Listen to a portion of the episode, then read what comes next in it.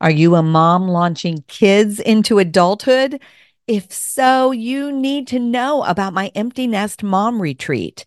It is the gathering for moms who have at least one child over the age of 18 or who have launched them all and have a full empty nest. September 27th through the 29th are the dates, and Cedar Lake Retreat Center in Cedar Lake, Indiana is the place. You can fly into Chicago airports and drive to Cedar Lake in a little over an hour. Come join me. Best value registration is available through May 27th, and space is limited to just 100 moms. So don't delay.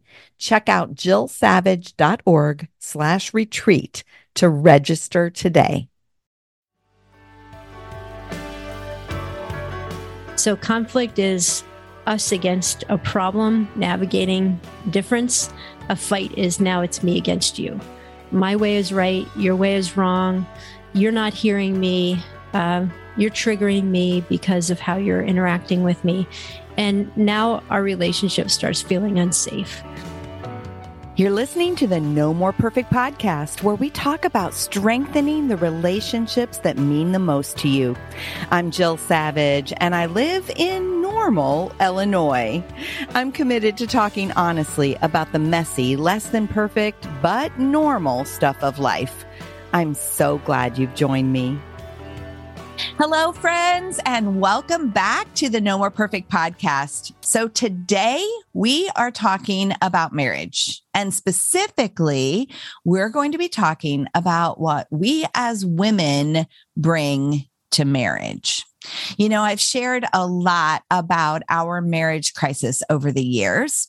And one of the things I have often said is that I did not cause Mark's affair, but I contributed to the dysfunction in our marriage. And one of the ways that I did that is I misused my strength. And that's what we're going to dig into today.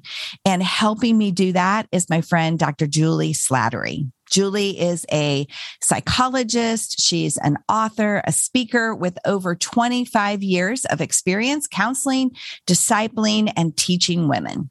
She's also the president and the co founder of Authentic Intimacy, a unique ministry devoted to teaching God's design for intimacy and sexuality. She hosts a weekly podcast, Java with Juli, where she answers tough questions about relationships, about marriage, and spiritual, emotional, and sexual intimacy. Welcome, Dr. Juli. Jill, it's always good to be with you. Thanks for having me on. We Absolutely. go way back. I was actually thinking about that this morning. I was thinking about when we went, when we first met. Yeah. Help me if I remember right. It was the first time that you hosted uh, a focus on the family broadcast, right? That is correct. Yeah. Yeah. You were, I think, my first interview. So, uh, yeah. So that was a long time ago. That was even before I worked for Focus. I think they were trying me out. So, oh, yeah. that's right. So, when would that have been? Gosh. Probably 2007, I'm guessing. Okay. Mm-hmm. Yeah. Yeah. So yeah. yeah. And so it, it, really that was a fun interview and uh, we stayed in touch. You eventually started working for Focus and yeah. did their broadcast for a little while. And every time I was in um, I was in Colorado Springs, we made sure that we did lunch or connected yep. in some way. And now you live in Ohio, and I don't come to Ohio nearly as much as I go to Colorado Springs. So I miss yeah. those lunches. I know I'm a lot closer to you now, but nobody comes to Ohio to visit me. So yeah, so we have to just do Zoom calls. Yeah, I know it. And so thankfully we can do that. Mm-hmm. Well, I'm excited about our conversation today. And this is a book that you actually first wrote 20 years ago but yeah. you you used the same title but you completely rewrote the book. Is that correct? That's right. Yeah. It's the same foundational principle but everything is kind of rewritten from the ground up. So it's kind of like a new project. Yeah. So tell me why you did that Well, uh, the book over the 20 years had sold a lot of copies. A lot of women would tell me that they'd read it. It really helped them in their marriage. But I was getting to the point where I was like, I don't know if I want to recommend it anymore because um, I still believe in the principles, but man, there's so much that has changed in the last 20 years. I've changed, I've learned, I've grown. I think women are dealing with some different things today than we were 20 years ago. And I just felt like all the concepts in the book are really solid, but mm-hmm. I would say them differently today than I said them back then. So, oh, yeah. Uh, yeah. So I'm sure you feel that way about some of your books. And we can't go back and do that with all of our books, but I really felt like this one is just a needed concept in our day and age. So, uh, yes. so I tackled it. Yeah. yeah. I love that. So ultimately, what was it that prompted you to write the book in the first place? Talk about that journey because I know for me, anytime I write a book, it comes out of my own personal experience. Right. So, mm-hmm. what was that for you? yeah they always say that research is really me search right so yeah so i first got the idea of writing this book when i was a young wife and I was really wrestling with how do I honor God in my marriage. Uh, I was in the middle of finishing my doctoral degree in psychology. I had been uh, a Christian since I could remember. My husband was a new believer. He was the laid back, fun loving guy. I was the driven, goal oriented person. Mm. And I would read the Bible and be like, God, what does it mean for me to trust my husband's leadership when I feel like I'm more equipped to lead than he is? And I really struggled with the Lord on that. And then realized as I was counseling other couples and women that that was a common theme. Yes. That, that women didn't really know what to do with their strength, with their influence, with the power that they have in marriage. And some of them would just kind of say nothing and bury their power and be weak. And that's not mm-hmm. God's design. But others, probably more of us, would just use our influence to kind of take over or be manipulative in marriage and our husbands don't thrive in that situation. So yes. that's really kind of how I was wrestling through that and began teaching that and learning it on my own journey and just sharing with other women. Yeah. So the title is Finding the Hero in Your Husband. But I think that you changed the subtitle this time. I did. Yeah. Okay. And what's the new subtitle? Embracing Your Power in Marriage. Yes. Yes. And, you know, if there is a change that has happened in the last 10 years in our marriage, it has been this journey for me. Really? I'm, oh, when I and, yeah. and when I saw the new subtitle of your book, when I saw and I read your book a long time ago, the original, um, mm-hmm. a, a long time ago, but when I saw the subtitle, uh, it really spoke to me hmm. because mm. of my own personal journey and recognizing that God did not want to take my strength. I'm a strong woman and mm-hmm. God did not want to take my strength away, but I, he wanted me to steward it differently right. than I was stewarding it in our marriage. And mm-hmm. I was doing a lot of damage with my strength and I've really had to learn um, how to use it for good in my marriage. And mm. so when I saw this and I saw that subtitle title and in the coaching that Mark and I do, we we see this all the time as well. In fact, yeah. I think it's growing. Yeah. I, I think it's growing. So mm-hmm. um I Yeah, I agree with you. Yeah. yeah. Why do, I think, why do you think it's growing? Uh, well, I think if we look even a couple decades ago, there was a sense that men had a stronger um, compass or a stronger sense of self, where the average man would be like, "Hey, like I'm here too." You know, um, we live in a culture that has been elevating the power of women and the voice of women, and at yeah. the same time, really denigrating ma- any kind of masculine strength. Uh, and there's reasons for that. We could talk about like toxic masculinity and the Me Too movement and, and some of the abuses that have happened. But the pendulum is swinging to where the average sitcom or commercial, it's just normal to bash men. Uh, you know, you think about just a comment that a wife might make when somebody asks her how many kids you have and she'll say, "Oh, I have I have three kids, not including my husband." Or, yes, you know, it, like imagine a man saying that about his wife. You know, right. I have I have four kids, including my wife. How taken aback we'd be by that, but we've kind of adopted this attitude that it's okay to trash men, and so I don't think men have a sense of even setting boundaries, healthy boundaries within interpersonal relationship where and my husband and I have learned to do this. Like he's great at saying, "Hey, you know when you said this the other day, like that really that really I didn't like that. That offended me." And I'm like, "Oh, I'm sorry. Like I didn't mean to say it that way." Or when you interrupted me when I was talking to the kids, like I felt disrespected. And I think a lot of men don't know how to give voice to that and women aren't sensitive to it. So it's just kind of a snowball effect yeah. Or we don't receive it well. So then we make yeah. it unsafe for our husbands to say it. Yeah. You know, they, that's true. I, think, I think that dynamic can play out as well. Yeah, for sure. Yeah. yeah. Yeah. It's almost like, and, and I've heard women say this, like, why are men so sensitive? Like, why do we have to be so careful with our words? Which is kind of ironic because men have been saying for centuries, why are women so sensitive? Um, but, you know, God has made us sensitive in interpersonal relationships, particularly within the intimacy of marriage. And so it's very easy to wound each other without realizing we're doing that. Hmm. Yes. And boy, God has a lot to say about our words and the yes. power of our words. And we're yeah. often very careless with them or even the like the words not might not be inappropriate but the tone is mm-hmm. in I, I you know one of the big changes i've had to make is recognizing how often i emasculated my husband with my tone mm-hmm. just my tone of voice would indicate it would send a message that he was stupid or mm-hmm. that you know i would in, i would just degrade him in some yeah. way with my tone of voice and yeah. and it can even be nonverbals it can be yes. rolling your eye or turning your back or you know like i'm not even going to give you my, give you the time of day so there's lots of ways we could do that yes Yes, I agree.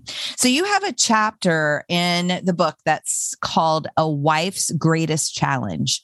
Yeah. What do you feel like a wife's greatest challenge is?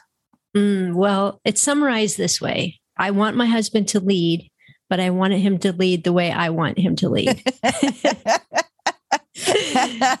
yeah. Yeah. And as Dr. Phil would say to most of us, and how's that working for you? Yes, exactly. and when I say that to men, they're like, yes you know, like my wife is like, why don't you lead more? And as soon as I step into it, she's telling me everything I'm doing wrong and how I need to do it her way, which is really us leading. Uh, and and then we get frustrated that he doesn't step into that gap. So that's the greatest dilemma is we want we want him to to take steps. We want him to show initiative, but it also triggers in us fear, control. Uh, I do it better, sort of that pride of pride. Uh, yeah yeah. I mean, it just, you know, it dawned on me one day I want my kids to have two moms, not a mom and a dad, because I keep trying to tell my husband to parent the way I do instead of being like, you know what? He's just different and I have to give him room and actually realize that that's a great thing for my kids to have two different parents um, with two different perspectives and genders. And that's all a good thing. Yes. Yes, but we keep trying to make them into something other than who God made them. Right. Yeah. yeah. Oh, I totally see that. You know, the dynamic that we had in our marriage, and we see this in a lot of marriage, Mark and I now call the strong woman, silent man yeah. cycle. Mm-hmm. And that's that's what played out for us. So I was a strong woman and on the rare occasion Mark would you know speak up I would often um, I would often kind of put him in his place or disagree or tell him that wasn't a good idea. And um, that was how I was misusing my strength. It was it was how I was emasculating him. And um, what often happens that we've seen is you know the man only he handles that for so long and then he shuts down right but but what happens is he becomes internally seething and simmering mm-hmm. Mm-hmm. and grows resentful in the relationship. Mm-hmm. Do you see that? Oh, for sure. And then I think the woman also is growing resentful because and the more he shuts down, the more he's withdrawing. He's not yes. interacting with her, he's not sharing in decision making. And so she becomes resentful. I, so, absolutely. And as I know you share in your story, you know, that can come out in all kinds of behaviors that are dysfunctional, but they start somewhere. And, uh, and a lot of times it does start in these dynamics that we often don't know how to put words to. Yes. Yes. Mm. And so I think that's why this conversation is so important because if we don't find the um, if we don't start to see the dynamics that are playing out and our role in it then it really will just continue and the gap between us the intimacy gap in the marriage relationship will only widen yes and so i i know for me i i had to learn how to use my voice and my power more um, in a more appropriate way. And I started that journey before Mark started his journey of learning to use his voice and speaking up and, mm. and, and, finding his power in a different yeah. way. Um, yeah. So, so we can start to change the dynamics if just one of us begins to change. Oh, yeah. That's usually how it happens, Jill. It's very rare that both of them have like an aha moment. That can happen like at a marriage intensive or something like that. But usually it's one person, God really getting a hold of your heart and showing you, hey, I'm playing into some unhealthy things in my marriage yep. and I want to be different. And a lot of women will get discouraged because they're like, why do I always have to be the one to start? And it is true that it seems like in a lot of marriages, women are the ones who are reading the books, who are going to the conferences, and they feel like they're working harder at their marriage. Uh, we're just more generally geared towards building intimacy, which makes us more interested in it. But uh, mm-hmm. but some of it is realizing that you can work really hard at your marriage, but not be working wisely and this is that's really the heart of this book is teaching women how to understand their power and how to work hard at their marriage in a way that actually is going to yield fruit in just building intimacy in their marriage yes yes and i would say that well of course I started paying attention to this in the middle of our marriage crisis, which lasted yeah. a year. But it was actually the dynamics of me changing how I used my power in our marriage that ultimately it was an important part of returning hope to Mark. Mm. Because, because he had become very hopeless that things could ever be different. And so when I actually began to bring a different me to the relationship and I began to interact differently and use my power differently, it was, it, it actually instilled hope in mm-hmm. him. So, what did that practically look like? I know you're supposed to be interviewing me, but I'd love for you to put flesh on that. well, that's funny because I was going to ask you the same question about, well, let's talk about what power looks like yeah, in marriage. Yeah. But yeah, what did it look like for me? Um, I started using my voice and my my power to uh, lift him up and to talk about who he was instead of who he wasn't. Yeah. So I stopped the critical spirit and I stopped the critical words. And that was hard because, I mean, for four months of that, we were separated. So wow there was a yeah. lot to be critical about at that moment. And he yes. had left. I uh hadn't, you know, and there was infidelity involved in. So there was a lot to be critical about. But um, I stopped using it for criticism and I started using it to lift him up. I, I, you know, I remember when I was growing up, my parents would say, um, they would say, you know, if you can't say something nice, don't say anything at all. well, I started applying that, you know. And um, but the second thing, and I will never forget this, Juli, is um I stopped telling him what to do. Mm. And yeah. one day uh that we were separated, he had not made a U-turn, he had not re- committed to our marriage. Um but we were having a conversation and somehow he came back and he asked me about like what would something look like? Like if this were to happen what would this look like? And the old me would have said well this is what it would look like and you would do this and i would do this and blah blah blah blah. But that day I just stopped and I was really weighing my words out. I was spending a lot of time saying, Lord, what do you want me to say? How do you want me to respond? So I was like measuring my words a lot. And when I finally answered, there was a there was quite a bit of silence there. And when I finally answered, I said, Mark, I'm not going to tell you what to do because I believe that you and God can figure it out. Hmm.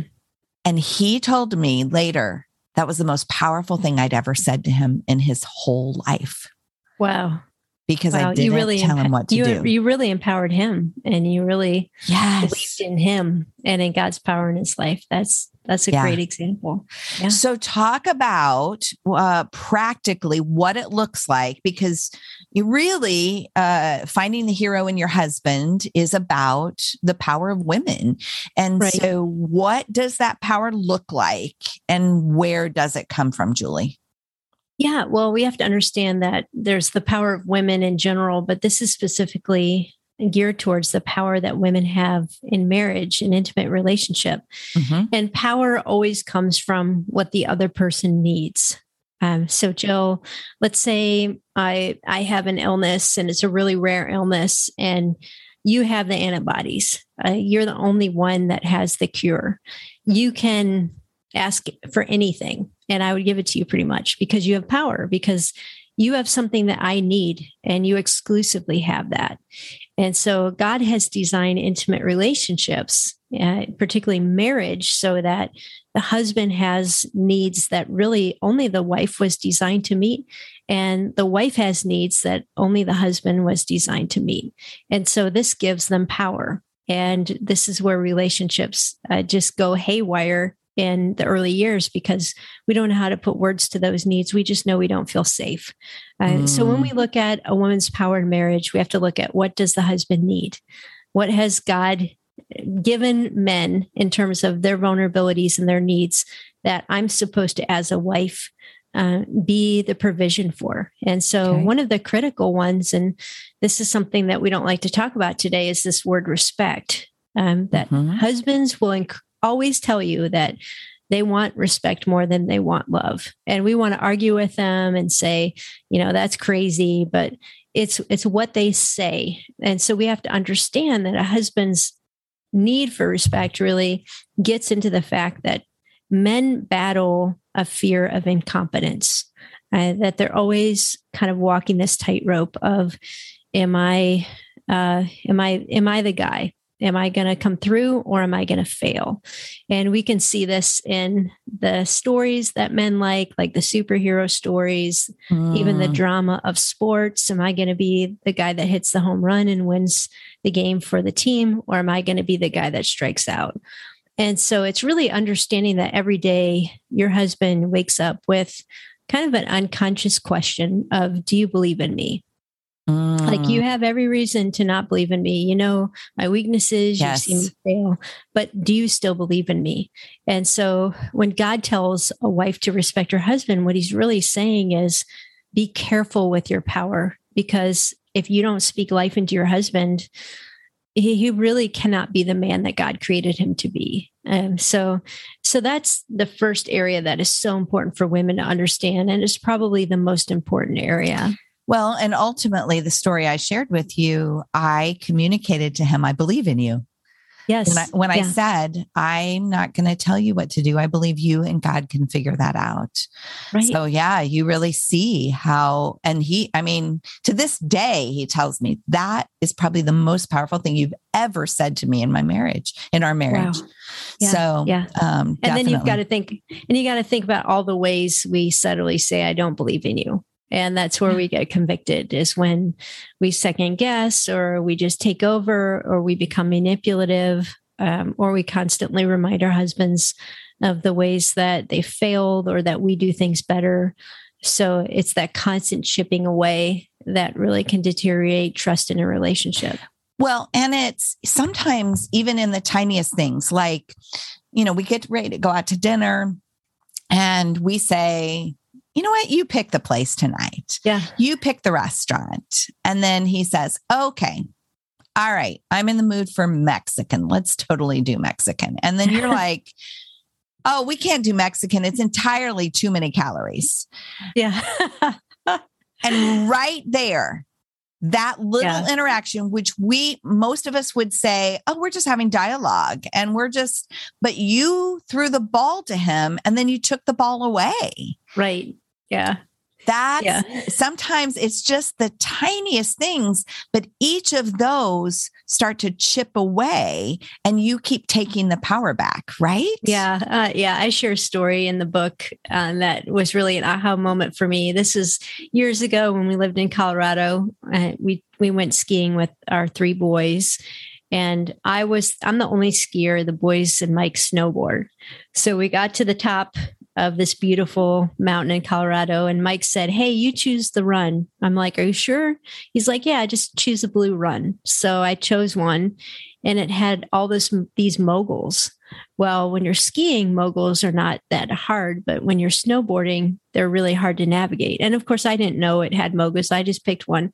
And then we got to the bottom of the hill, and Mike was like, Why did you choose that? It had all these moguls. Do you know how many times we fell? And I was like, But you asked me to choose. Like, I didn't want to choose. So you choose from now on, you know. And as soon as I said the words, I thought, Man, this is probably how my husband feels a lot where you know i Mm. say hey you know would you step in and discipline the kids or what do you think about this and as soon as he steps up i'm like no no not that way uh, and you get to the point where it's like why did you even ask me Yes. Oh my goodness. I totally see that. And how unique that you saw it from the other side. You were on the receiving end.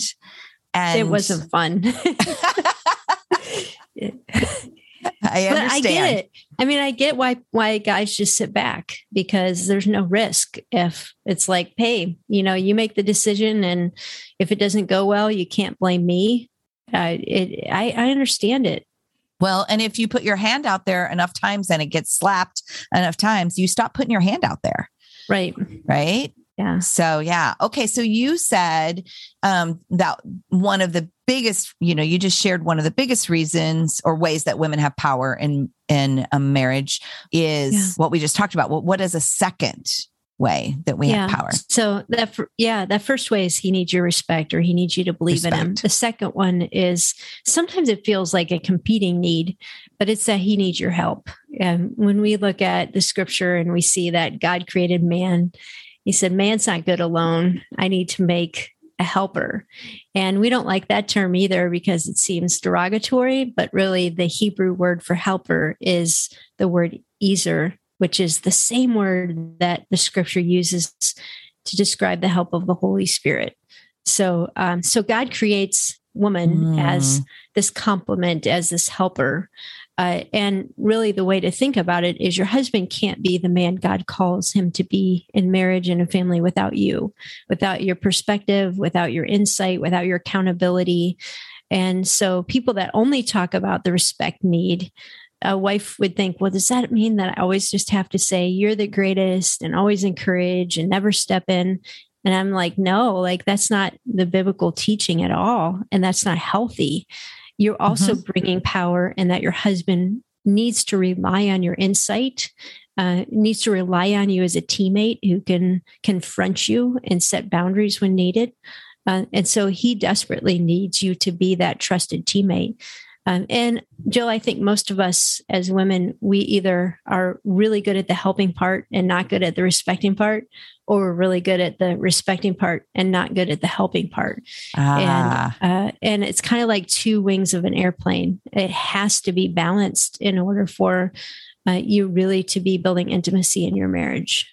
Mm, yeah, I can see that. So that's almost like the power of perspective. Like he needs your perspective. He needs Yeah. that help.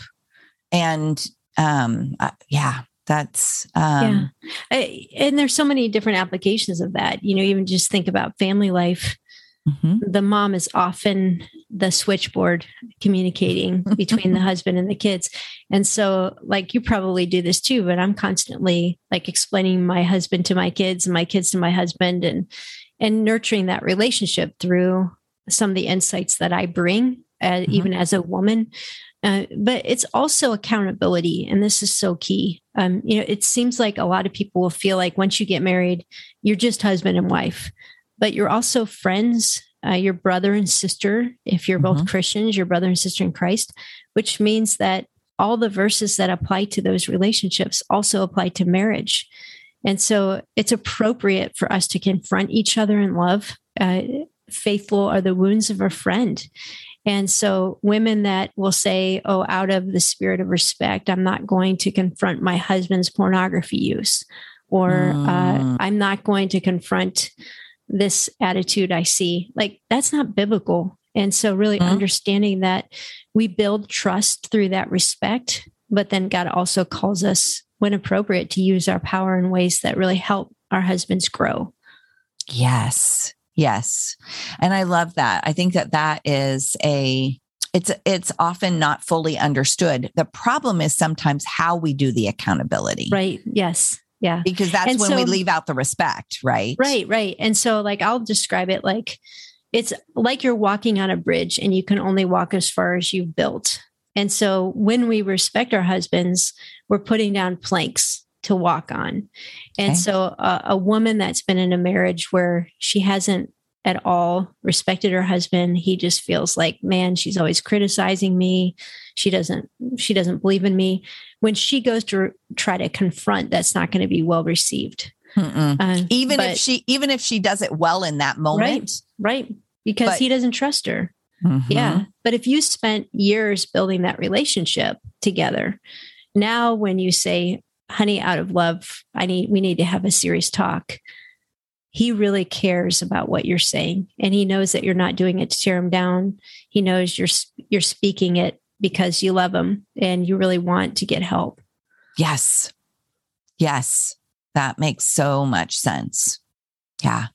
So um women have power in marriage do men have power in marriage Yes, of course they do. Women have needs that give men power. So, uh, so while a man is waking up every day saying, "Do you believe in me?" a woman is waking up every day saying, "Do you still love me?" Mm. And uh, and it's just how God's wired us. Uh, I think in our society we want to discount gender, but it's it's wired in us. Uh, and so men have power in how attentive they are to their wives. You know are they are they nurturing her? Uh, do they let her know like i care about you. I see you. I like listening to you. It can be like if even if you apply the five love languages uh, you know is it gifts or, or acts of service? What really makes her feel seen and loved? Yes. and that's why infidelities or pornography use are so wounding to a woman because those activities say, I choose somebody else, which mm. is just mm. devastating to a woman. So mm-hmm. that would mm-hmm. be one area of power. Another area of power, and this is one that we can talk about um, because it's not very culturally relevant, not relevant, but accepted, is that I really feel like within intimate relationships, women want to be um, protected, that we need to be protected, mm-hmm. uh, that women are more physically vulnerable, they're more emotionally vulnerable. You even think about um, the domestic violence and sexual violence that's perpetrated against women. It's way, way, way more than men. Yes. And so uh, God has made women with vulnerability. Peter would say it's like, in some ways, a more fragile vessel. Mm-hmm. And so we need to feel like our husband is going to step into that gap and protect us spiritually, protect us financially, uh, protect us emotionally. So those would be the areas that give husbands power. Mm, you just gave me some interesting insight. So at night, when we get ready to go to bed, I am often the one who locks the doors. And yeah. I've asked my husband to do it, but oftentimes he misses one or and that protection piece is so important to me and then i don't understand why it bothers me so much Mm, yeah. interesting i think we'll have a conversation about that Good. All right. It'll That be a good. respectful conversation, one where I share something that I've come to understand about myself. That's good. Yeah. Uh, you know, even if you think about uh, chivalry, which again isn't very popular in our day, but that feeling of a man opening the door for a woman, or when my my husband's so great at this, when we walk on a sidewalk, he'll always make me walk on the inside because he's like, I want them to hit me first, you know, or I'm a bigger target. And it's a small thing, but it's showing that he's always looking uh, to protect me Yes. and and that's romantic it's it's written on our hearts and uh, and so i think that gives men a lot of power that they they might not know how to use because at the same time we're saying but i want to be my own person like i'm independent i don't need you and so we send we send men mi- mixed messages often Yes. Yes. I agree. And I think that's also where, uh, you know, because we do see ourselves as strong women. I don't need that. But at Yeah. the same time, we are missing out on, um, we're just missing out on the unique dynamics between a man and a woman. So we can still have the need to be protected and still be strong women. right for sure yeah yeah Mhm. and it, it's a it's a dance uh, and there are some areas in marriage where it's like no i want to do this myself or hey i don't need your help here. Um, but there has to be areas of marriage where we allow ourselves to be weak. And I, i've met so many women and i've experienced this early in marriage where i didn't feel like it was okay to be weak and just Mhm. melt into the strength of my husband. And Mhm. actually if you're never weak then there's never a need for a hero. Uh, and so That's that's, an important part of the marriage dynamic Right. Yeah. Well, and even learning, you know, one of the things that we often, uh, we've certainly found in our relationship, but we've see it in other is, is that we don't know how to comfort one another. Mhm. Many of us grew up in a buck up mindset where we learned to uh, not need to be comforted because it wasn't there. And um, and so sometimes husbands need to comfort wives, wives need to comfort husbands. Sometimes we need to ask for comfort from each other. You know, I I need a hug. It's been a hard Yeah. day. I need a hug. But instead, we seek comfort from food or alcohol or pornography, other Mhm. things that um, we turn to because there weren't people to comfort us. And so I think a lot of times in marriage, that's a soft side that both of us uh, need to bring, and and that's a vulnerability that's a little scary for most of us. for sure. And it's scary for i think even the spouse that's being asked to comfort like what does that look like? How do i do that right? Especially as you said if you haven't grown up with a model for what that's like hmm Yeah. So you have um, a chapter in the book. It's it's on conflict, and I want to talk about that because um, conflict is such a big part. And the the name of the chapter is "Your Last Fight." So talk about that, and talk about the difference between what's healthy conflict and what's fighting. Yeah, I think most of us would, at first glance, think that conflict and fight are the same thing. And so there are people that will just say, I hate conflict and I'll do anything to avoid conflict. Uh, but some of what I've learned, I'm through even like the research of, a, of Dr. John Gottman, who's a very well known marriage expert, is that conflict in marriage is is inevitable. It's Right. it's part of any relationship. And it's not because you you're sinful or not because you're wrong. It's because you're two different people. Yes. and conflict isn't the same thing as a fight. So conflict is as you shared the example earlier uh, your husband wants mexican food. You want to get a salad. Okay so that's a conflict. You have hundreds of those during the day um, Yeah. and you get used to them like I don't know about you, but I like the house warm. My husband likes it cold. Uh, my husband, my husband likes to like see if he can get somewhere just on time, you know, and leave late. I like like I feel like I'm late if I'm five minutes early. It's just those are inborn differences that we will have conflict about until we die. Mm-hmm. Uh, we have different parenting styles. We have a different approach to our relationship with God. So all of those are conflict. But what we don't realize is that when we don't know how to live with conflict and address it in a respectful way, we will fight. So conflict is us against a problem, navigating difference. A fight is now it's me against you. My oh, way is right. Gotcha. Your way is wrong. You're not hearing me. Um, you're triggering me because of how you're interacting with me. And now our relationship starts feeling unsafe.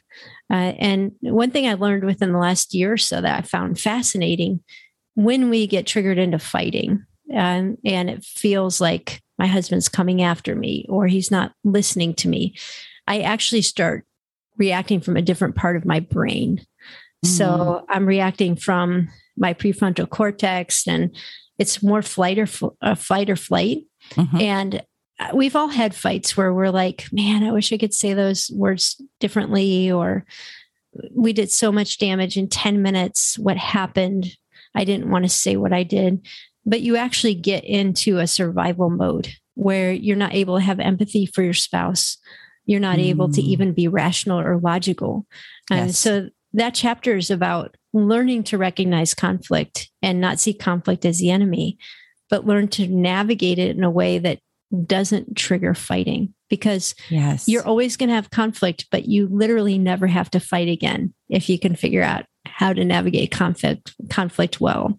Mm, because this is also when our strength is often misused. Right, exactly. Yeah. yeah. Because when we feel vulnerable, now we're going to use our power to be the safe one and to make him feel vulnerable. Right.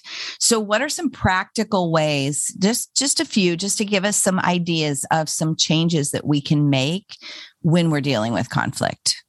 Yeah, a few practical ones. First of all, most conflicts should not and don't need to be solved in the moment.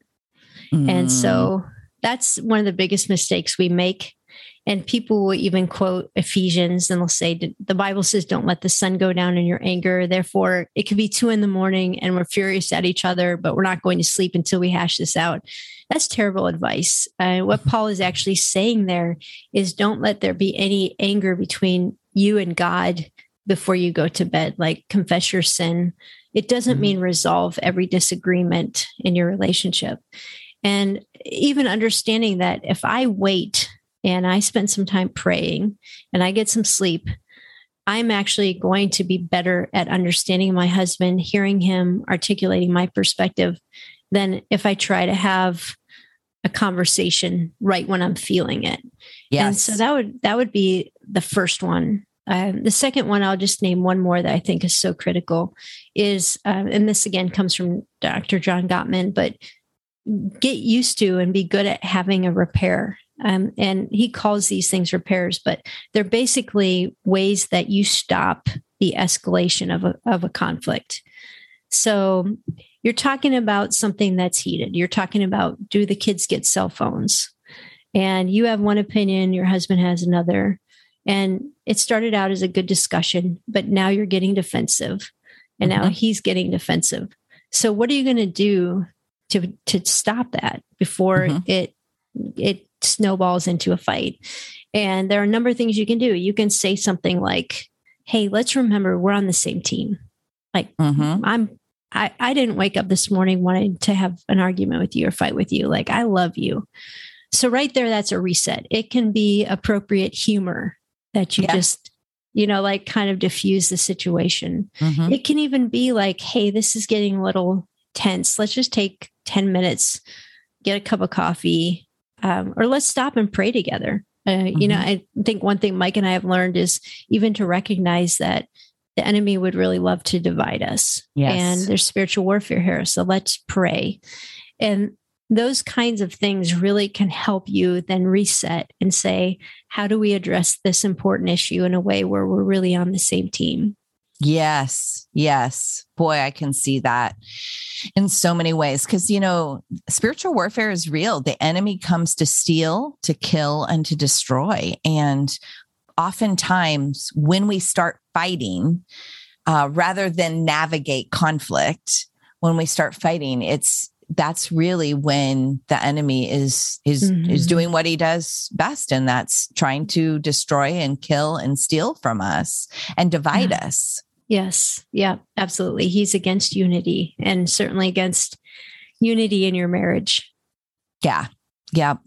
Okay, now before we bring this to a close, we can't have a conversation about marriage with you unless we talk about sex. Of course. Yeah. I'm used to that. it is it is your topic, uh, your specialty, right? Yes, and, it is. Um so let's talk about this whole thing from the power perspective and the conflict perspective in sex. And you know, why is and sex is often a point of conflict. Why is sex such a point of conflict in marriage? Well, for a few reasons. First of all, it is an exclusive need. Uh, I mean, I use that word need lightly, um, but but if you have sexual desire, God says the only appropriate ap- outlet for that or application to that is your spouse. Mm-hmm. And so, uh, whether you're the one with the higher desire and you're saying, "Wow, I'm not getting my desires met like I hoped they would be," or yes. you're the spouse saying, "Why do I always feel like I have to have this duty. Um, you know, like I'm not enjoying this because it's a demand. That that's going to create conflict, and that in and of itself is enough conflict for couples to navigate. But then you add to it that sex represents so such deep aspects of who we are. Like sex represents and taps into our shame, uh, our mm. longings, our feelings of being loved, our identity. And so when we have conflict around sex or or just even different desires, for example, we're triggering all this stuff that is really not even about sex, but sex represents it. So it can mm. resent, it can represent your masculinity, your femininity. It can represent um, the shame from your past that you never dealt with. Um, so rejection feels like yes i'm totally unlovable and and so most couples are trying to navigate this conflict or conversation without any awareness or acknowledgement of the things that are being awakened even as they try to talk about yes. it yes Yes. Oh my goodness. I can see that. You know, when we do um, marriage intensives, one of the things that we do, we put up these great big post its and we have one for the husband and one for the wife. And as we talk throughout the weekend, we begin to identify their messages, like their, mm-hmm. the place that they have believed something about themselves or about the world or about, mm-hmm. and then as we're navigating the places they get stuck, it almost always goes back to one of those messages. Right. And and we can connect the dots back. And boy that rejection message is really big. Yeah. um i think that one is a, a big one that we often see. And i think that plays out in sex a mm-hmm. lot. Oh for sure. It's the message i'm not good enough. I'll never be enough. I'm not lovable uh, I'll be forever tainted because of what I did or because of what happened to me. And so you're really talking about like the strongholds that the enemy can have in our life are yes. so often represented in the sexual area. And yes. so couples enter into marriage and they think, oh, this will be a fun part of marriage. And they get into this and they're like, wow, like we're in the deep end and we don't know how to swim. Yes, yes. So, um, if somebody is having a struggle um, with the sexual intimacy part, what would be a some things for them to consider or to look at? Yeah.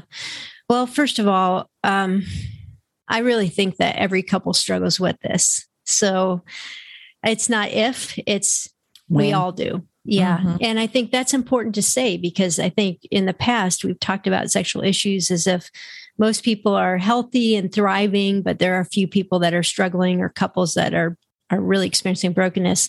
And I've really learned like we all have brokenness in this area. We all have ways that the enemy or the world has really tainted our understanding of sexuality.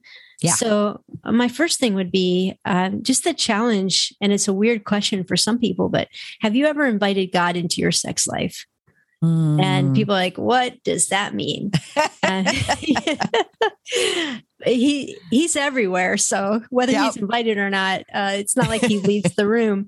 But and it was his idea in the first place. It was, yes.